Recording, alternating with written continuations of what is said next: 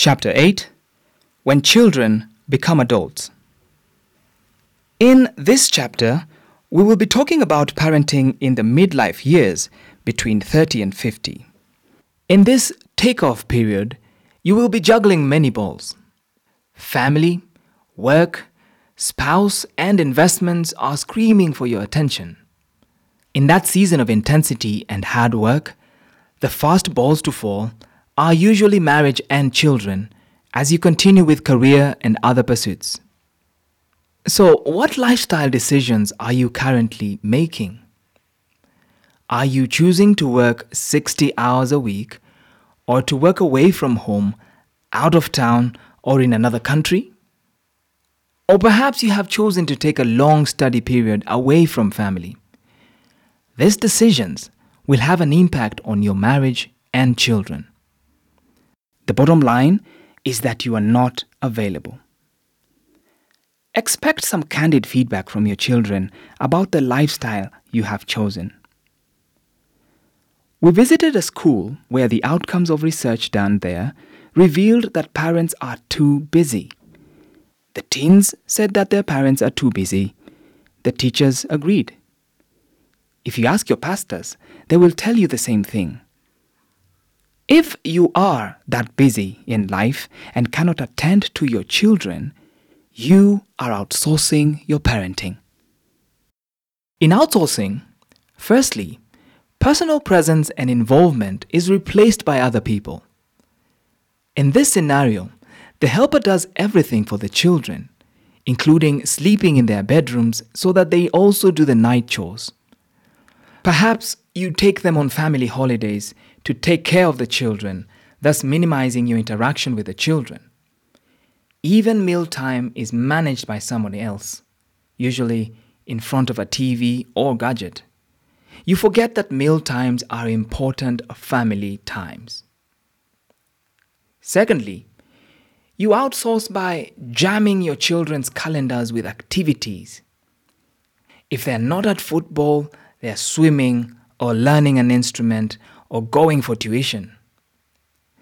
These may be very helpful, but can also turn into dumping grounds to free up your weekends.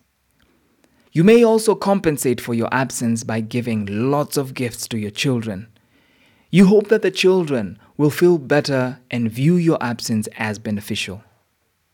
Another form of outsourcing is over-reliance on taxis, school transport, and drivers.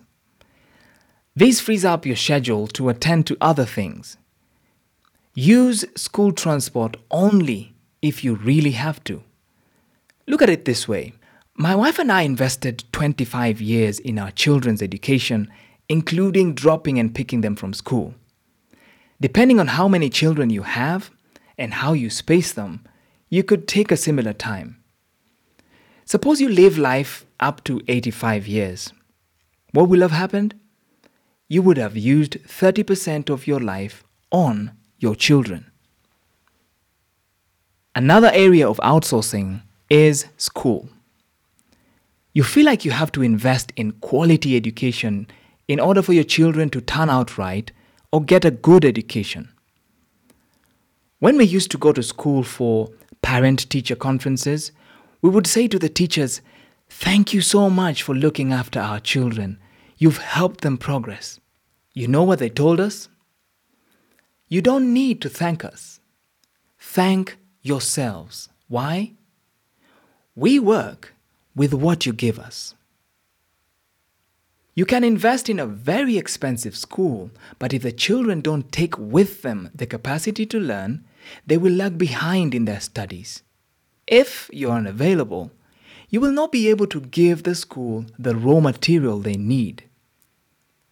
And what do you do when you are available? You train them, you discipline them, you read for them, they read to you, you equip them to learn, and when the teachers receive them, they are happy.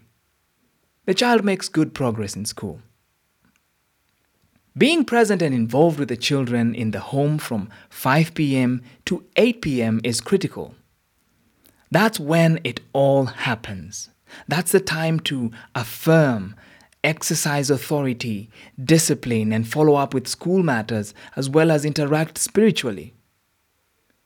The mornings and evenings are critical in family life.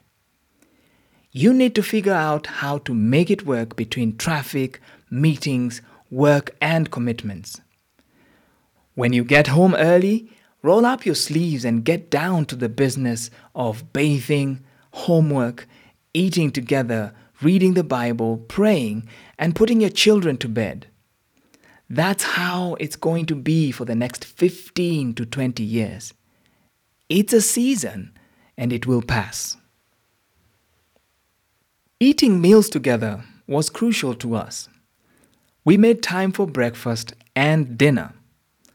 Research was done about eating meals together and showed that families who eat 5 or more times a week have kids who are significantly less likely to use tobacco, alcohol, and marijuana, have a higher grade point average, less depressive symptoms, and fewer suicide attempts than families who eat together 2 or fewer times a week. When we eat together, it means that our relationships are being developed, and in those relationships is a sense of belonging, identity, security, and confidence for the child. It translates to care. So ask yourself, how many meals are you eating together in a week? Finally, if you're going to prioritize parenting, you've got to know a few things. One is that children are a trust from God, and you have got to be faithful in that trust. Secondly, it's a season that will pass. If you shortchange this season, the next season will be compromised. So give your best in this season. Thirdly, you need to remember that God is your provider. You don't have to sell your soul to work and money. You need to trust God and give priority to what He gives priority to. What then is parenting all about? The real purpose of parenting is not successful children, but to prepare that child to one day stand in judgment before God. That's the ultimate purpose of parenting. It assumes that you know the Lord Jesus and are confident to stand in judgment yourself. As we grow older, our biggest concern is not the prosperity of our children. There are 2 things that are more important than that for us. One is that they walk with God on a day-to-day basis as they are making choices about work, dating, and marriage. The second thing is that they find their purpose and serve in it. Reflection. Number 1. What 2 areas in your parenting have you outsourced to others? Number 2. What can you do to reclaim them?